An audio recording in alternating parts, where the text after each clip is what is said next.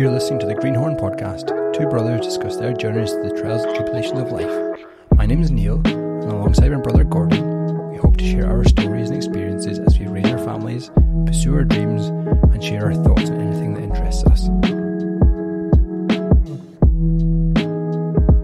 In this episode, we're going to do something a little bit different. It's not going to be me and Neil having a conversation between the two of us, as you'd come to expect over the past few episodes.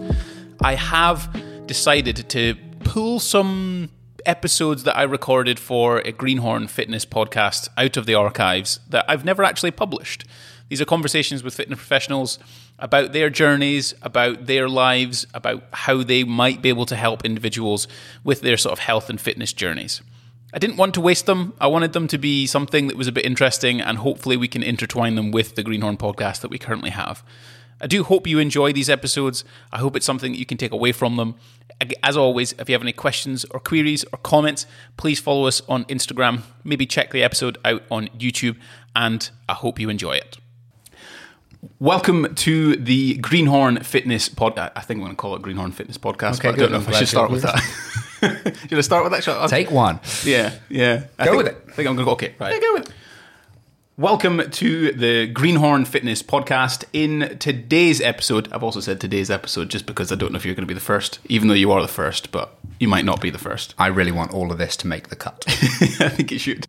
In today's episode, we have Mr. Paul Standell. Now, I've, I've had to have that said properly because he did correct me when I called him because I used to call him Standall. You also, the very first, so Gordon was my first ever coach, and he spelt my name wrong. Did I? For the entire, what, two years we were together? He never Excellent. corrected it. It was stand all the entire time. Excellent. Well, So, you know. um, there you go. So I care. Yeah. this is going to have to stay in. Right. Today's episode, we have Paul Standell. He is a personal trainer, an online coach. And if you do want to delve into his Instagram, which I'm sure he'll drop in at the end of this podcast at some stage, he's currently exploring a whole bunch of exercise, mechanics, maths on his Instagram page. So I think that's quite a cool and interesting and different thing. Rather than just shirtless selfies that we're actually going to be talking about today, um, we are we are going to use both a podcast and a YouTube video format. So if you are listening on the podcast, hello, thank you for joining in. But if you want to see some of these pictures in real life, we will be talking about during the podcast. You can check out the video episode, which will be uploaded onto my YouTube channel. The format of these podcasts, I wanted to be a little bit different in the sense of it's not necessarily going to be about anatomy or about nutrition or those kind of things, but really actually exploring the journey all of these different type of fitness people that I may include in this podcast and what kind of journey they've gone through. So we've got a bunch of pictures of Paul. He's going to talk about them. I'm going to ask a bunch of questions and hopefully we'll have an interesting conversation about the processes and things and feelings he's gone through during his health and fitness career and even his journey because you weren't always a personal trainer. No. Um, so that's what that leads nicely into who is Paul and uh, what does he do? That is an ambiguous question. Who is Paul? Well, so as as Gordon said, I'm, I'm a personal trainer and have been for I think this is my eleventh year, something like that. I have a performing background, so I went to drama school of all things many years ago uh, and did a three-year acting degree, which is super important because you need that piece of paper to say you can act. Otherwise, you, you can't act. It's just the rules. How many actors actually have an acting degree? Quite a few, but that's mainly so you know out of work actors can have a career teaching other actors. So it's not a, not a degree. I didn't I didn't go to my graduation because I refused to stand there next to lawyers and people with a computer science degree and you know have the hat on and throw it in the air and do all that stuff and be like I can act now. like it, it just seemed wrong. I mean, it's probably a bit deeper than that. I don't think you're quite going. I mean, there's obviously technical aspects of, of Let- stage and acting and whatnot. You Yeah, that's probably the need- thing. Uh, Okay. Like you can get better as an actor. You can train as an actor for sure, but it's not a degree. Like not every bit of training has to be a degree. An electrician doesn't get a degree. Like you could just do that almost apprenticeship style. Like back in the day, they used to have what's called rep theatre, and so rep theatre would be you'd have one, let's say, in the county of Worcestershire or whatever county you decided to kind of be from. You'd have uh, a troupe of actors that usually be about 30, and you'd be performing one show every evening. And then while that's on for that month, you'd also be rehearsing for another show. Right. And then you'd switch them around, and you'd get better from doing that. That's what Ian McKellen and co came from. And I would say there's more value in that, probably, than a drama school. Okay. So we did we did the drama school thing. We did a little bit of the acting. Did the stage stuff. Yep. Um, then then what, what did you do? Where did you who, who like again? You know who is Paul? He was an actor. Now he's a personal trainer. What do you do? Yeah, so, well, I suppose you got to go back earlier than that. So my fitness stuff started because as a teenager, I had I just had shit acne for until from like 13 till I was about 23. And that you can kind of see bits of it in the first picture we've got. And so now during school, yeah, I had acne, but I was also moderately active, just sporty wise.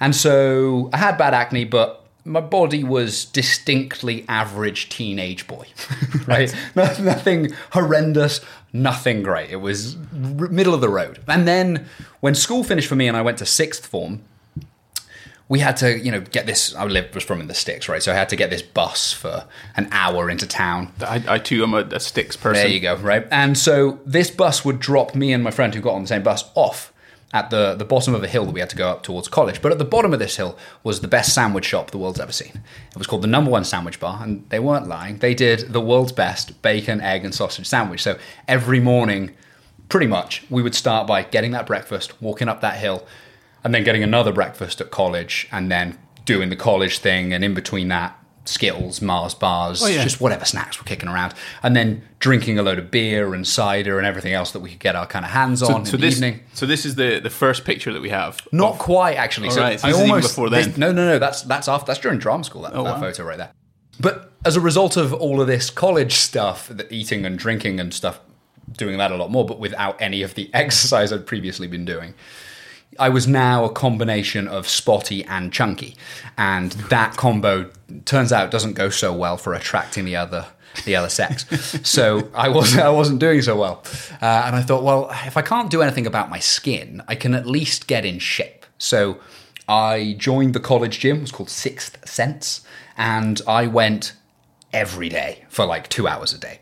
I think I went six days a week, which meant having to go into town to a college on a Saturday. Wow. Um, I did, you know, an hour. I think it was an hour of running, followed by an hour of just all of the machines in this small gym. I set the record for like attendance for every month I was kind of a member there. Committed. Yeah, a little obsessive, you might find, is a trait of mine. And Well, it's a driver, isn't it? You know, I, Yeah. want, I want to have sex, then uh, I'm going to go to the gym two hours it's a day. a soup. And uh, here's the record: it helped. So when people say it doesn't help, I'm going to tell you they're lying. It's so I went from about 16 stone and you know not the good variety, 16, 17 years old, to about to about 10 and a half in Oh, wow. like f- four months. It was something kind of like that. Okay. it was, it was pretty aggressive. I also then went on holiday, got a tan, my skin cleared up. I came back, I was like, it was great. I had this proper glow up, and uh, and then suddenly girls were interested in me, and I was like, oh, great. And so I acted like an asshole for a while, and you know, you learn lessons from that bit too, and then the acne comes back, and you have this whole kind of mess of stuff. But yeah, it really started just as a way of overcoming the inadequacies of of having a skin full of pus. And, and trying to compensate for that, really. Yeah, I suppose that's you know that is the gym, really, isn't it? To a certain extent, so, certainly for boys, um, and you know girls probably at the same time. But we're both blokes, so what else? What do we know about women? Not very much. um, So ultimately, that leads us probably into one of the first kind of pictures. So Mm. as Paul says, he did a bit of drama school, then he started his health and fitness journey, if you will, going to the gym, and that obviously led into some sort of career in the fitness industry because you just naturally start to become passionate about it, and then ultimately people ask you, "Oh, you got in great shape. I want to help you out." So. on the first comparison we picture we have Yes. is uh, is I think you alluded to it already is the the drama school picture Yeah. versus Paul in a lovely shirt on the beach. Powerful. Tell me tell me why you selected this picture and yeah. Well, I was about? looking for different ones. I found two that I could have chosen for this one. One was actually from back when I was 16. It's a pic. I don't have many photos from back then because I tried to avoid the camera. And but there is one of me sat in this pub called the Spread Eagle, drinking drinking a pint, and I just ah, I look awful. But I was like, should I use that one by itself? So it was either that or or this one. And this particular photo is in drama school. It's in my third year of drama school. I was doing a play called Bluebird, and that photo there is me playing a uh, racist asshole, essentially. Oh, Um, was- excellent. yeah, yeah, he was a member of like the EDL, so he was just a bit moody. But I was also at that point taking Roaccutane, which is a medication for acne, and I'd gained a bunch of weight. My face had kind of swollen up. But this, I mean, the positive was that the skin had cleared up. Okay. But my face swelled up kind of as a result. And I just felt just really low in confidence and super insecure. And that, it's a weird thing to be an actor with acne because it's it's almost like two competing and opposing drives. One is you know you're an actor and part of an actor is look at me, look at me, look at me, look at me, look at me, and then having acne is don't look at me, don't look at me, don't look at me. Wow. So you, it, it was a difficult thing and you know, I see lots of stuff at the moment that you should, you know, accept yourself as you are, and you know, all bodies and faces are equal, and there's no difference between them all. And that all sounds lovely, and I get it, but it's a lie. It's not true, and that doesn't mean those things are, are mean anything morally. It doesn't mean that one body is morally worth more than another. But if you think they lead to the same outcomes for your confidence, or for the opportunities they provide you, or for your success with the opposite sex, or the same sex, or whatever floats your boat, I don't know if I can go down that road because I can't agree with it because it hasn't been true for me. So, so else. did that did that feeling then drive you to the gym or to pursue something in, in fitness, or, and was or was there something that someone did or said, you know, in the typical kind of rejection aspect of things, or someone pokes a, a, a joke and you're like, you know what, actually, I'm gonna I'm gonna go to the gym and start them doing wrong. Yeah. So was it either of those things? Uh, not specifically, certainly not weight related. Like people used to make fun of my skin, but you know, teenagers make fun of everything. So like, I can't, I can't hold. You know, some of them are still my best friends. Like I can't hold it too much against them that they mocked my face a little bit. So yeah, of course those things sting and scar and, and, and stay with you, and of course that drove that. And to one degree, I'm still grateful for those things because attractive people very rarely develop a personality that's all that interesting. So often those formative years and the suffering you might go through through those formative years allow you to develop something that will last beyond just what you look like because what you look like is also potentially a depreciating asset. Like you're to get older and I don't care who you are, you're not to look better at 70 than you did at 20 unless you look I'm holding out quite you're frankly. holding out. One plan is look awful at 20 and then just start And I think the receding Pope hairline here is actually going to just flourish at some stage during my 70s. One can only um, hope. so, yeah, it was. What was I just saying? Just about the attractiveness, attractiveness aspect. So you were looking to obviously modify yourself in some way, and the gym became part of that modification to be able to become more attractive. So, so then through drama school, it was very much a, a case of I used it for certain roles. Actually, this, the second photo we've got is the first time I sort of got in shape uh, during drama school. I was doing a, a Shakespeare play called As You Like It. And I'm sure we'll get into the ridiculousness that was my training regime and dietary approach at that time. But you know, I was I was committed to that. And the weird thing about about a, a drama school life, depending on how you want to approach it, is you know, I played everything from an American footballer who needed to be big and bulky and this deep south guy who, you know, said police and Burke and all that kind of stuff to this old frail man. And I enjoyed the physical change of playing with that a little bit. It, which is then kind of strange and difficult because you're going like, okay, when I play this one type of character, there's a confidence that comes with that, and part of that comes from the physicality of it, and yada yada yada. And then I've got to get rid of that and lose all that, and it's like, ah, shit. Okay, so that's so there's this, you know, almost crisis of identity that probably any actor goes through, and almost anyone who's well, anyone who's a young person goes through because you don't know who you are at 18, 20, and so on and so forth.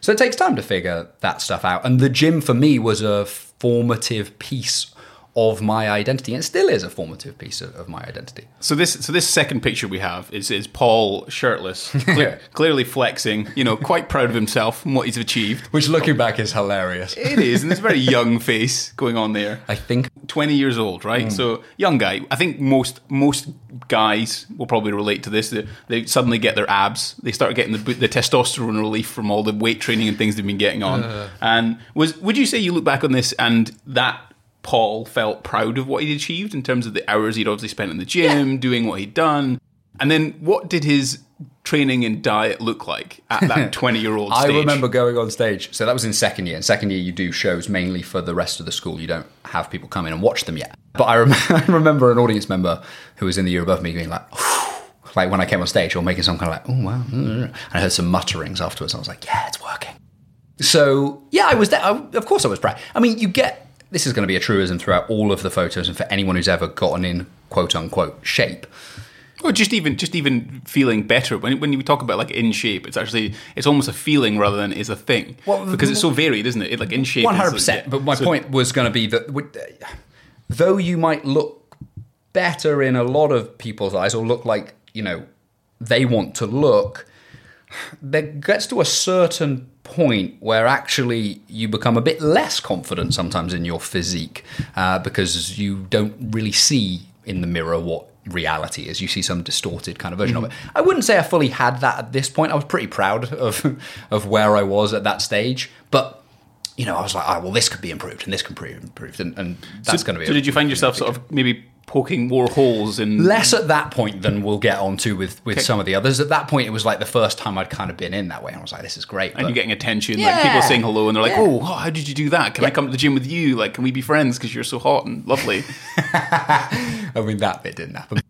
So, I mean, the training side for that. So, that was, I used to get up, I, I cycled to, to Italia Conti, which was my drama school. It's like a half an hour cycle each morning. And uh, then I'd, I'd do another 20 minutes of a skipping based circuit with push ups and sit ups and stuff. And then the gym program I was following, I think I was in the gym four days a week. It was four or five, I forget at this point. It was following a plan that Dorian Yates had done, apparently. That Good. I found. That I and, found. and for I- those I- for those who don't know who Dorian Yates is, he is five times Mr. Olympia. Yeah, I mean, six. Let's say six, right? Let's just big him up. it's if a not. If it's more or less, who cares? But the the big difference, he took a lot of drugs, a lot of drugs. Hmm. But Uh, know, I didn't know those were things at, Yeah. at, at that point. I So- was like, so you were doing the- He said he was. You know, no one said he was taking steroids. So so what was it the dog car- DoggCrapp training or it something? was he used to DC training. DC training. So this well. was a lot of uh, rest, pause, right. drop setty stuff. HIT stuff. Yeah, yeah. High intensity training. Although I think I basically ignored all the leg days. So I, I think I might have done one a week. Yeah, this is why the picture doesn't actually have. Oh yeah, yeah, it. yeah. Yeah. is I, I avoided training legs. 20 Just they didn't matter. I want. I was, Twenty-year-old Paul didn't train legs. No. It's just pecs, arms, bit of shoulders, some neck. Always neck. I've got a really long neck. It turns out that you'll find in certain photos. I didn't bring any of the photos where I'm neck heavy, but Right. it's quite a long neck. Okay, so we- we're we're in the gym. We're doing the typical bro split. Mm-hmm. You know, this would have been back in how old are we now? Thirty odd. So it's about 10, 12 years ago, give or take. Yeah, so about 12 years. Two thousand and nine. Not so much information on the internet, so you're obviously just finding it in magazines. I'm pretty and- sure I, I either got this workout program and the diet plan off of the back of a Dorian Yates whey protein tub, Excellent. or it was a magazine. I think the nutrition plan was off the back of the protein tub, and the plan was like a men's healthy Gotcha. something like yeah. that. Okay. Yeah, supplements? Any supplements during this phase? I was poor, so not really. So, whey protein was probably about it. Blending tuna shakes with a bit of salad cream, that kind so- of thing. God, Eggs. mate. I I hate, I fucking hate cottage cheese. Oh. but Eat it. Slow release protein. you Of know? course, of course. So my evening was now the way I discovered I could I could just about stomach it was I'd get my cottage cheese and I'd put it on a slice of Ryvita with some ham on the top. And then just chow that down. Breakfast every morning was uh, five boiled eggs, three whole, two egg whites, 100 grams of porridge made with water. I'm really glad you can remember this to the Oh, gram. yeah, yeah. Two slices of toast with peanut butter, and I used to I used to sit there with a full pint of water and essentially whole swallow deep throat these eggs because I I was so bored of chewing by the time I got to them. I was like I, I don't know if I can keep doing this. Wow. So you just like just use a neck it, get it down. Okay, so so the uh, the confidence is reasonably high in this. Like you're feeling a bit better about yourself. Yeah, but I mean, I also had to cut out. There was no carbs after three. I should point this out at this point as well. Like, I think I think I think the audience would definitely understand that that's a bro split at least by this stage. I hope people who have followed me for a reasonable amount of time, or anyone who discovers this, that's not how to do things. That's definitely how you should do things. Uh, I once had a, I once had a meal that was cold prawns and sprouts because it was like five p.m. Cooked prawns. Well, I can't remember. I don't know if I cooked them. I think I just defrosted them and ate them, and they smelt so. They've been in my bag all day. Oh, wow. So when I took them out, like people refused to sit near me, but I was like, Wow. but I can't have carbs. So Right, so you, was in shape. You've uh, your confidence levels are, are better. You know, you've got yourself into into what you deem as good shape. I still remember, by the way, the McDonald's I had when I broke my diet the day after the show finished. It was Yeah. one of the best meals of my life. Wow. That Okay. was great. Yeah, cool. Wow. so we've got confidence reasonably high, pretty bro split on what you're doing, just kind of working it out and whatever else from there, right? Mm-hmm. And you're getting a bit more attention and feeling a bit happy yourself. And this is this is probably fast forwarding quite a bit. I think we're moving on to the one that's the body, the bodybuilding Yes. aspect of things. This is probably moving on what maybe six, seven years, Ooh. eight years. No, not quite that much. Maybe five, tops of six. Okay, so you're, you're 25, and, and again for No, those maybe, I, th- I want to say it was like 2014. Okay. So, so four or five, four or five. Right, four or five years. If for those who are listening to the podcast aspect of things, this is Paul in a, a, a tiny pair of pants, very, very tanned, very happy with himself in terms of his flexing of his abs and what he's doing, and displaying a good package from that position. But yeah, talk us through this picture. Like, what what is this about? Um, what was it? Why did you do it? How does it come about? All those things. Yeah, so this was the first physique competition I did. You prepped me for this, by the way. If you don't remember that one, just to point that out for you folks back home. Mm-hmm. I do, yes. In case he'd forgotten, he couldn't spell my name. Who knows if he remembers who I am? So Thanks. This he's a good coach, really. He just doesn't care who you are. So this this came back. So the year before this, I think it was the year before this, I had no, let's go back a bit. Two years before this, I did a play where I had to be naked in this play, and being naked on stage will motivate you to, to get in shape, As in, as in naked, naked. as in fully naked. All right. For a Full frontal. Oh yeah, oh yeah. For a, and that play went on for three or four months, something like that. Oh wow. So yeah, yeah, I spent a lot of a lot of time naked. So that that should that that will if that doesn't motivate you to stay in reasonable nick, not much will. So I'd gotten to this point. I'd been trained for a while. I was a PT by this stage, and I was like, okay, I can get to a pretty good level. Half the reviews of that show were like, "Man is in great shape." I was like, "Oh, good, this is going well." And uh, so I was like, okay, maybe I should do a like a photo shoot. So I think the year afterwards, I, I did a photo shoot, and that was the first time I'd prepped for anything. And I remember going through that and just being like, I don't want to prep myself again. There's too much to consider. I was worrying about should is this little fluctuation in scale weight? Should I adjust? Should I change anything? Should I this, that, and the other? And so I was like, right. I spend enough time thinking about fitnessy things, being a PT. I want that to be someone else's problem, which is actually where I hired you. And then I think we had the best part of maybe a year or so on the back of the photo shoot I prepped myself for, and then we kind of ran into this. I'd also during that period, as, as Gordon well knows, had a bunch of mental health kind of problems through there. So it was getting all that stuff together, and then this was sort of the the back end of that, and was the first competition that I had uh, that I'd gotten to. It's certainly the leanest I've been, possibly the leanest I've been to this day. They are the world's most ridiculous pair of pants. by the, by this point, thankfully, we could have carbs after 3 p.m. So that was great. This was, you know, flexible dieting kind of at this stage, which was a revelation when it first came out. People who are new to the industry don't appreciate. No, what we went through. No, they Quite don't. frankly, you know, No, these these 19, 20 year old bodybuilders are like, yeah, yeah, who, who who doesn't track their macros? You're like, no. Yeah, What we just- used to do is no. we used to have a meal plan. Yeah, And the meal plan, it didn't matter. You stuck to the meal plan. 100%. You couldn't swap an item out. No. It said apple. You can't have a banana. No, exactly. And if it said like if it said 30 grams of peanut butter, It was 30 grams of peanut 30 butter. grams of peanut butter. But even if you're allowed peanut butter, because that was obviously, you know, that was was that clean or was it? Well, it's mainly omega sixes, so it's inflammatory. So you're, Yeah, you're I remember eating same thing you said earlier, like tuna straight from the can, Yeah. Dry and horrible. Yeah, of course. Yeah, I used, to, I used to add salad cream to it, like light salad cream, just to try and get it That's down. the, that's the dream. yeah, and you couldn't track that on your macros because there wasn't an, an iPhone or an app. You had to get a notebook out and plan it all out and try and figure out what this gave you. So this was a bit of flexible dieting, a bit of reason, not so much DoggCrapp training anymore, a bit No. of HIT training. We were Um, recording training and putting it in spreadsheets. But how how did you feel like le- leading up to this competition? Obviously, you talked about mental health issues that kind of either they'd maybe been there when you were younger or not, but they kind of developed into something certainly more in your mid twenties. Mm-hmm. Yeah. and then you decided to take on something that is psychologically demanding and alienating. Yeah, to be honest, compared to so I had OCD was my particular um, thing, and you know compared to dealing with that getting in shape and the mental difficulties of doing that, and possibly the mental difficulties of the back end of that when you have to regain a bunch of body fat and you've built this identity on I'm the lean person. To be honest, that's a piece of piss compared to getting over OCD. And actually, a lot of the strategies and lessons you learn to deal with your mind and this inescapable train of thoughts that is just drilling into you at all times. It's like, well, if you can learn to deal with that, if you've got this OCD thing, turns out the other stuff is, is relatively easy. So, because actually, during my first photo shoot prep, people around me thought, you know, you're, you're just not who you're not yourself kind of anymore. You, you become this thing. But that wasn't it. It was that that was coinciding with my OCD problems, which were related to relationship stuff. That which again makes me a great catch. Good good person to have relationship with. I'd like to say I'm over that now, in case anyone was watching this uh, Paul, or listening. Paul, Paul is single and on Yeah, other dating apps out there.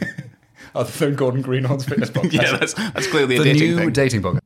And so, yeah, it, it, I never felt like at the time for that prep that my problems were had anything to do with the fact I was getting leaner and getting hungry and you know a bit grouchy because of those things, which is definitely true. You do get hungry all the time and you do get grouchy and you have less enthusiasm. All those things are true, but they were not the source of my problems. And so when it came to then this this prep, I- I'd be lying if I said I found it, you know, crazy difficult. It's hard. There's no getting away from that. Like the last month to six weeks in particular of hmm. most preps. So when you're like, you're basically a zombie.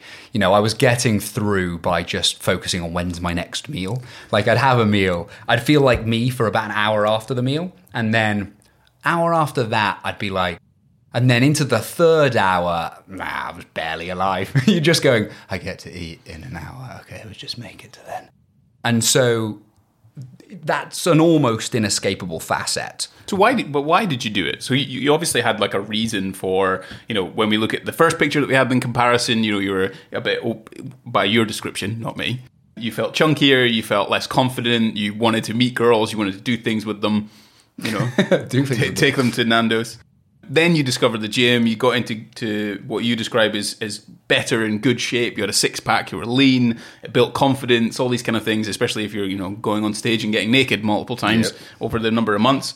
And then you moved into the bodybuilding thing, and you, you can kind of understand. Well, I, this is why I got into shape because I was overweight, and then I needed Yep. to get in shape because I was acting and I was doing those things. But then why why do bodybuilding? Like, what was the point in that?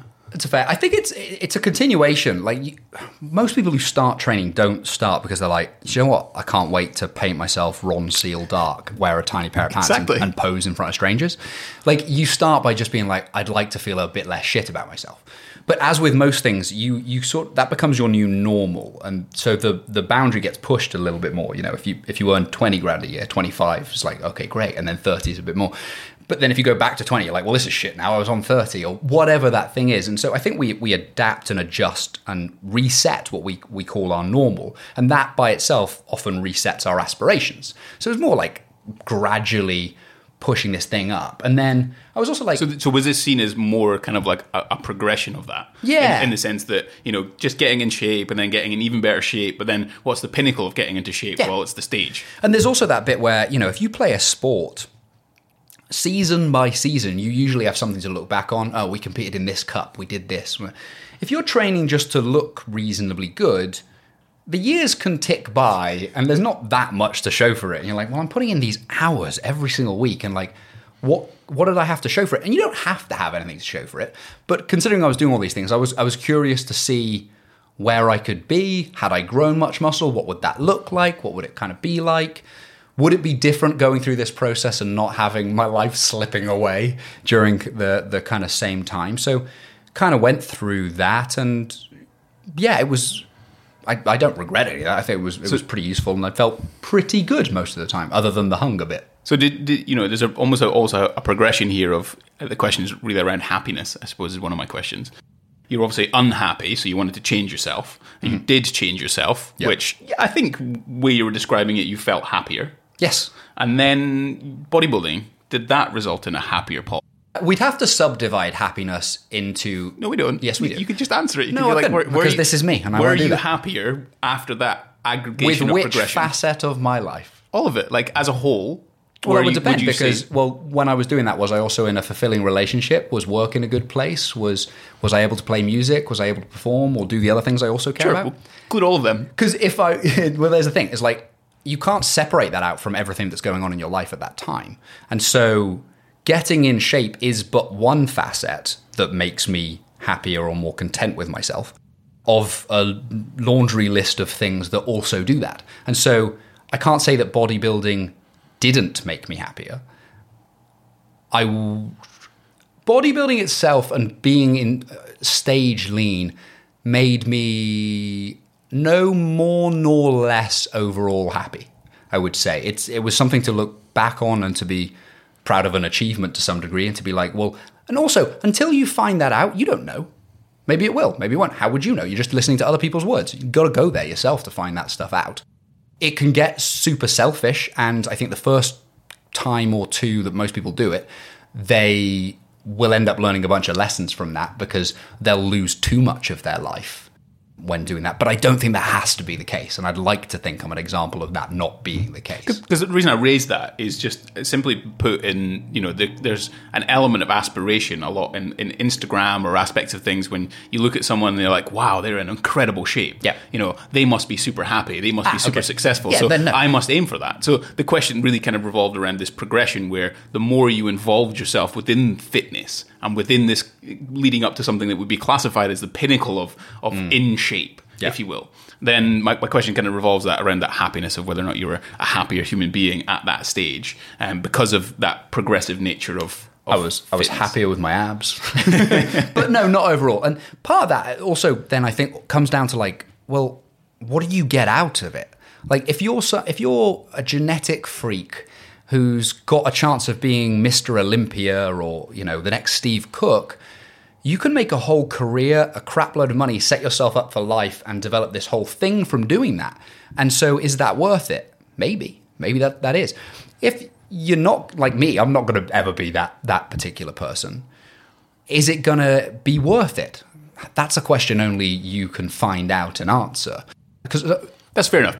You know, this this podcast is about you, Fair. and that's why I direct that question at you in terms of because it's just quite interesting when we consider the idea of people who we look up to and what we think they are and who, who we think they are as a person and whether they're actually happy. Yeah. And I think that's why I, I wanted to ask that question just because maybe you were, maybe you weren't, and if you were neutral about it, then then fair enough.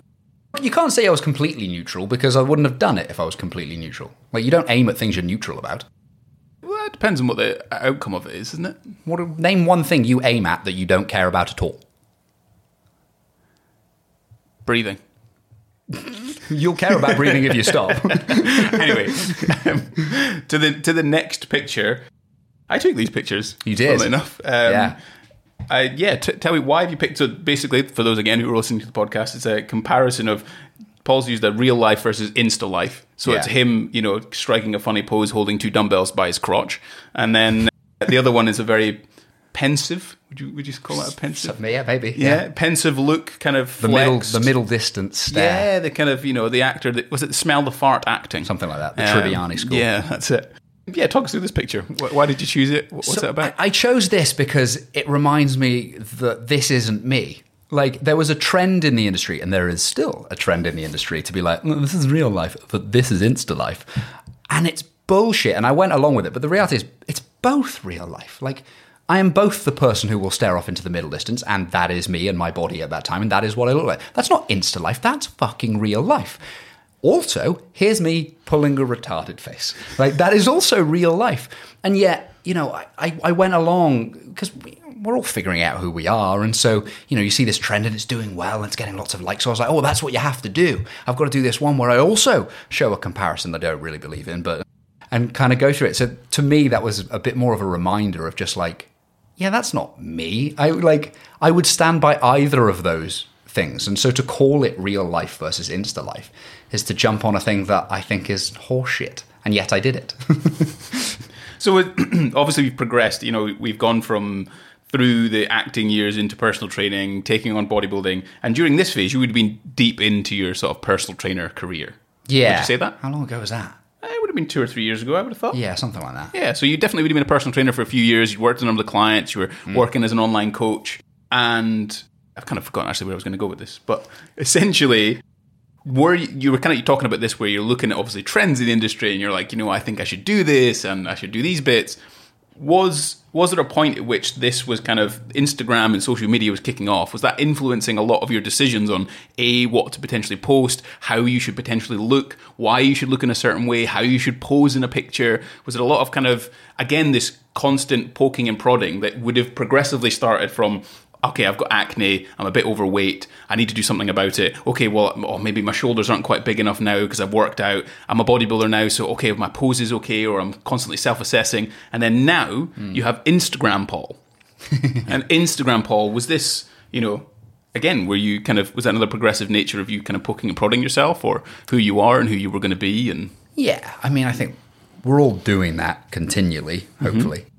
This was as I'm trying to think. I think was this hmm, was this before or after a certain relationship? Do you remember? I don't know. It's your picture. I think it, it would have been around names. It. Yeah, it would have been around that. I think. But, yeah, yeah. So I dated an influencery person, and there were both pros and cons to that. Obviously, and that's true of every relationship, and I'm sure she'd say the same, 100% say the same thing about me. And you know, I, I, can't say, oh, well, this person made me do this or made me do that. That's, that. That's not true. I was like, oh, okay, that's what you have to do. As you know, you're looking at someone who's successful and they behave in a certain way. So you're like, okay, so that seems to be what that's like. So let, let's go and do that. And you know, Instagram's relatively new-ish, kind of. It's still relatively new. Yeah. And it goes through its own trends and cycles, and and that was one of them. And so yeah, I was probably figuring a bit of me out, copying this kind of thing I'd seen in a couple of other different places. Thought that's what you kind of had to do. Did it influence the way you had? To, did it influence the way you trained? or what you did when you were training? So was was there more emphasis on right? I've got to get a picture when I'm at the gym with my shirt off. Oh, I'm there's definitely pumped. that. Okay. Yeah. Uh, yes.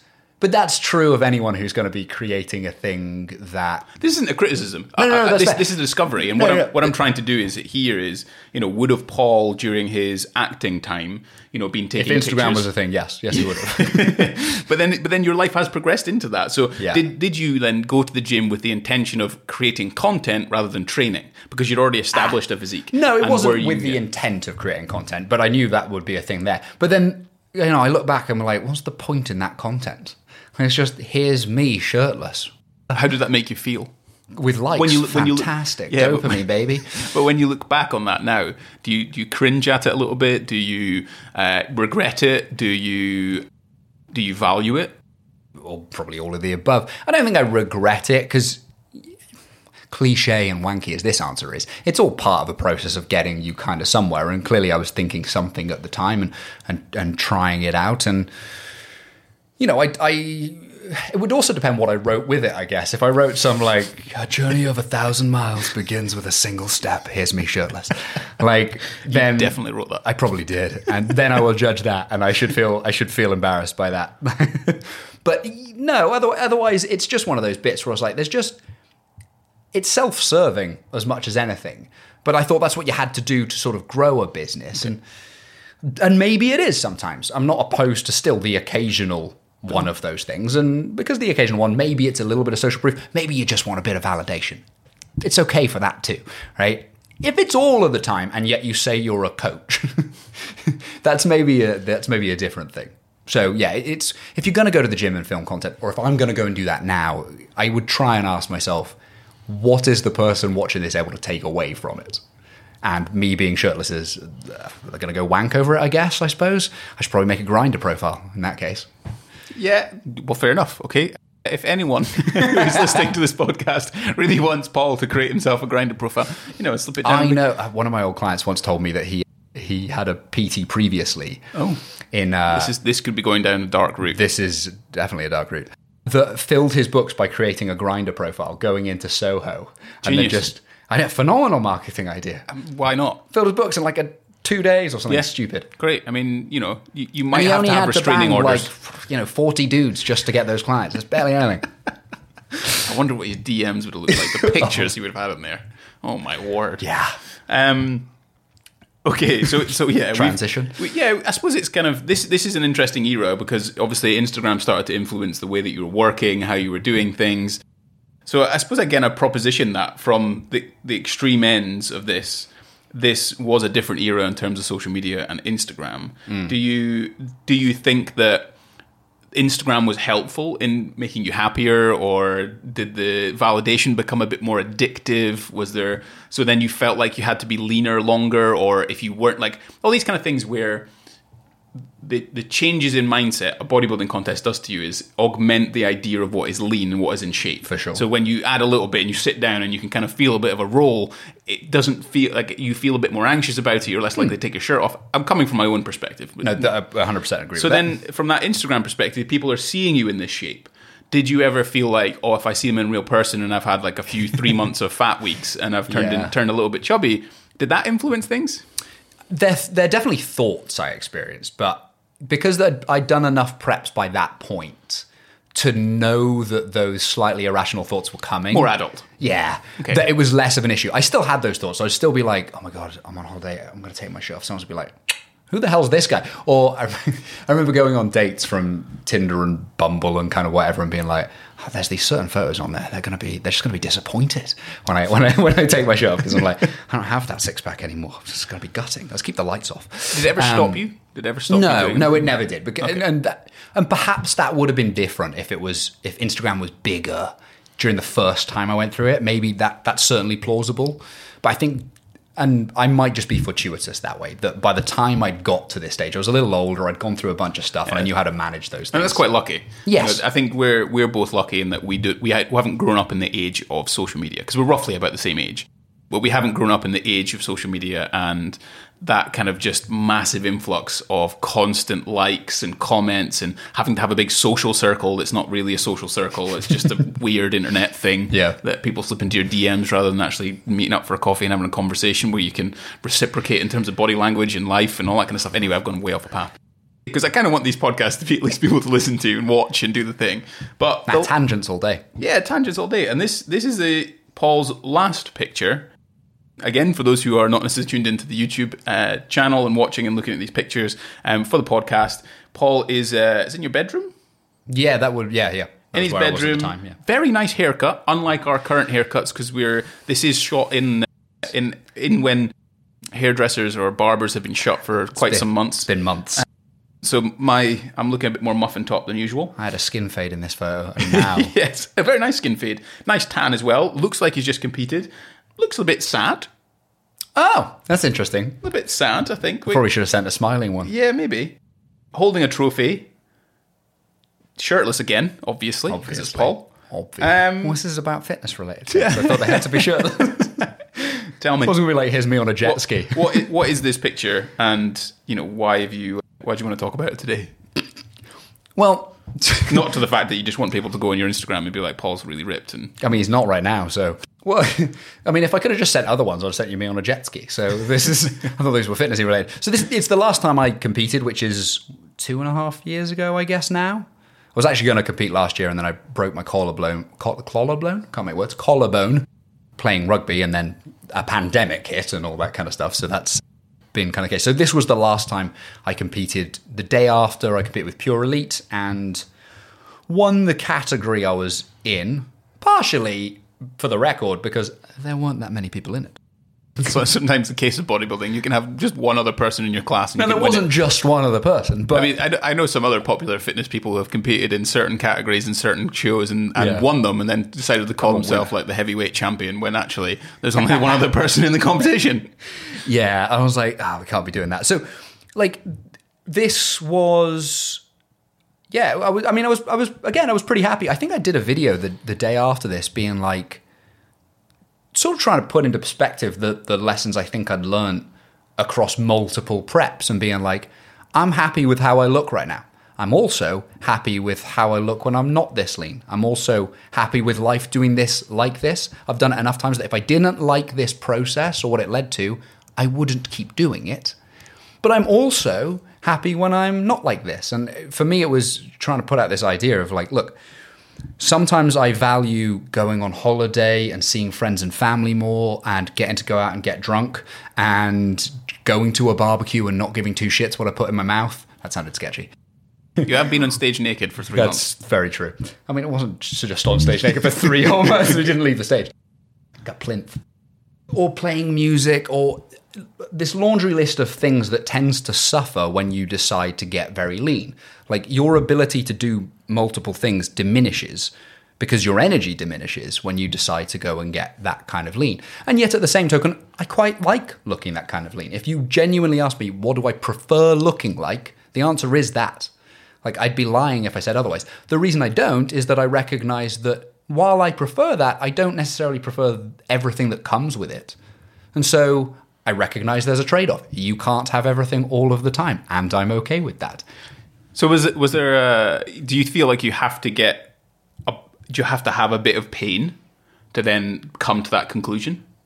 How do you mean? So you've had a progressive nature of understanding your relationship with your body. Mm-hmm. So how lean you potentially are, and also the acceptance of you aren't going to be that lean all the time. Yep. Mm-hmm. That that doesn't just happen overnight. That this has clearly happened over Yeah. multiple occasions in terms of doing it kind of pretty wrong, but getting in really good shape and getting the acknowledgement of it. To then doing a bodybuilding competition, and realizing, okay, well, I've done a bit of prepping before. I kind of know that I'm not going to be lean forever, and then it just comes progressive. So, do you almost need to have gone through that to then sort of self realize these things? Yes. And Yeah. Look, how many people intellectually understand something is terrible for them and keep doing it? Like loads. Like that's why people keep smoking. It's not like, oh my god, it causes cancer, does it? I've never heard that before. Like obviously, it's why people drunk text their ex at two in the morning, despite deciding they'll never speak to that bitch again. Right? It's we're not just rational creatures, and so there is no escaping the negative thoughts that come along for the ride in any position that you find yourself in. So, right now, would I have more thoughts if I had to take my shirt off and stand at the beach? Yes. Would I have different types of negative thoughts if I was in shape and did the same thing? Yes. Like, there's no state of affairs where you just think wonderful thoughts about yourself. And if you ask yourself, would you like there to be? And you say yes, well, then you'd turn into the world's biggest narcissist and you'd be an arsehole. I think I'm wonderful, I'm perfect, there's nothing wrong with me. I never have negative thoughts. Like, that sounds like a turd of a human, like that you would never like to hang out with. So, I think the realization comes across the years and with some experience that, okay, I'm okay with experiencing negative thoughts about different things. It's just then going, well, which ones, which negative thoughts do I want to expose myself to? And is it worth that? And for some of us, it's going to be worth that. And for others, maybe it's not worth it. And it's going to be worth it at different times of your life as, as well as others. So, yeah, that's probably a wrap up on, on what I think there. Rant over. That's fair enough.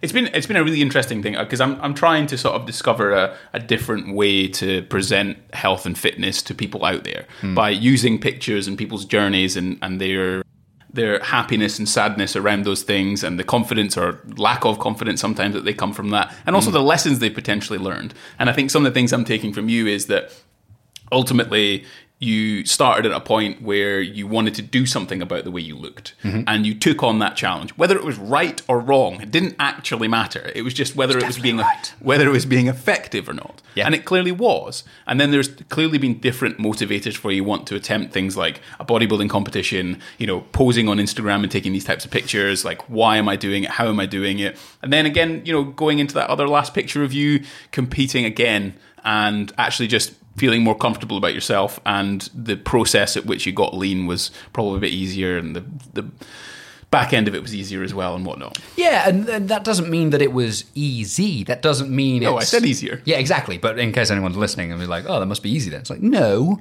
Like it, it just means I know how to implement the right strategies to manage that headspace and to be like, I know why I have to regain body fat. Part of me won't like that, but if I don't accept it, I'm going to develop an eating disorder, or I'll need to start taking steroids. Neither of which I plan on doing. I think the last the last thing I'd kind of like to look at is we have those five pictures that we've talked about. Most of them are centered around either you being shirtless. I thought that's kind of what they had to be, so I might have misread the brief No, you, on, on this one. I'd, I'd rather be less prepared and then kind of uh, go for it. terrible. Competing, um, shirtless. Saying me as like a kid, so we could have Yeah. a nice chat about that. We, we could. But then if we were going to look into the future, that's beyond any of the pictures that you've even taken. You haven't taken these pictures yet. What what do you think they're potentially going to look like and how how are you going to feel about them? As in physique So photos. as, so as in, you know, you, you you're now 32. yeah. Fucking 32. So he's he's 32. You're going to be taking pictures when you're 40. You're going to be taking pictures when you're 50. You're going to be taking pictures when you're 60. What are they going to look like? Progressively more jacked. I'm just going to start juicing. It's probably something a bit like they kind of look now, I suppose. One of the nice things for me after probably about 29 ish was I definitely by that stage, and I think this is true for a lot of people, you start to feel a bit more like you know who you are, as cliched as that is. And so there haven't been as many changes to my personality, I don't think, in the last few years compared to what there would have been through my teenage years and through my early 20s. And so perhaps those things will change. Perhaps my values will change and I won't want to be in reasonable nick across that period of time. Perhaps I'll discover that I really want to help launch rockets to space and physics is the way it lies and who gives two shits what I look like. But I doubt that. You know, I, I hope that I'll still be 70 years old busting out some chin ups and being like, sweet, look what I can do compared to the others. Because, you know, I, I take pride in my physique in part because you have to look after it if you want to make it last. And if you don't want to make it last, like I've seen way too many people who almost look like prisoners are in their own body as they as they age. And it's like I have no intention for that. But at the same token, I recognize that look, terrible things could happen. I could get hit by a car and end up paralyzed from the waist down or something like that. And if all I've built my identity on is just this physique thing, how much am I going to? I mean, you probably struggle if you get paralyzed from the waist down. Don't get me wrong. That must be a shit day and a shit th- shit thing to adjust to. But how much worse could it be if that's the only thing you've you've built your identity on? I, I suspect quite a bit. So I would hope that over the next 20, 30 years, it's going to continue to consist of me in nice shirts posing by the Adriatic the occasional shirtless one. Here's me climbing some rocks, jumping on a jet ski, playing some guitar, hanging out with friends, and just enjoying a life spent doing things I love and with people I love. It's something like that. And then if we can have photos of that, sweet. Well, there we go. Hmm. What a nice way to end. That was lovely. Thanks, mate. Yeah, I, I hope I, I, hope a lot of you have been watching this or actually listening to it. I've taken a few uh, little bits away from it and enjoyed something other than someone talking about protein and thresholds and so leucine threshold, uh... and hopefully it's been a bit, a little bit different. And you know, I am hoping to get a number of other people on these podcasts and uh, show them my pictures as well. Yeah, that they're going to discuss the same five photos. do they have to exclusively be on Grindr? Please, yeah. Paul, to to cap off this wonderful first, potentially first podcast, where can they find it you? It better be more than this one podcast. If this is like one standalone show yeah. that's never repeated, it's like a weird show. Just the marketing strategies to be able to get personal This is your clients. Grindr life. Yes. Where can they find you? Um, yeah. Yeah. So it, primarily Instagram. That's generally where I hang out. Body by Control is the handle. The website is www.bodybycontrol.com. You can find me there or Instagram that's about it. I think Gordon said the rest, and I'm pretty sure you're bored of me talking by this point. yes. So if you have enjoyed this uh, podcast, give it a like. Ask any questions in the comment section if you are watching on YouTube, and I'm sure Paul might be able to answer them a few for you. But thank you very much for joining us on this very first, what I think might be the first episode um, of the Greenhorn Fitness Podcast. Don't, don't make any noise because we're doing like a little Boom. bit at the end, so I don't have to do it. You see? Boom. Stop it. There's a bit of a- a- a- ASMR yeah, we could do on this. You know? deep breathing start rustling some keys. Yeah, or like drinking things or eating crisps.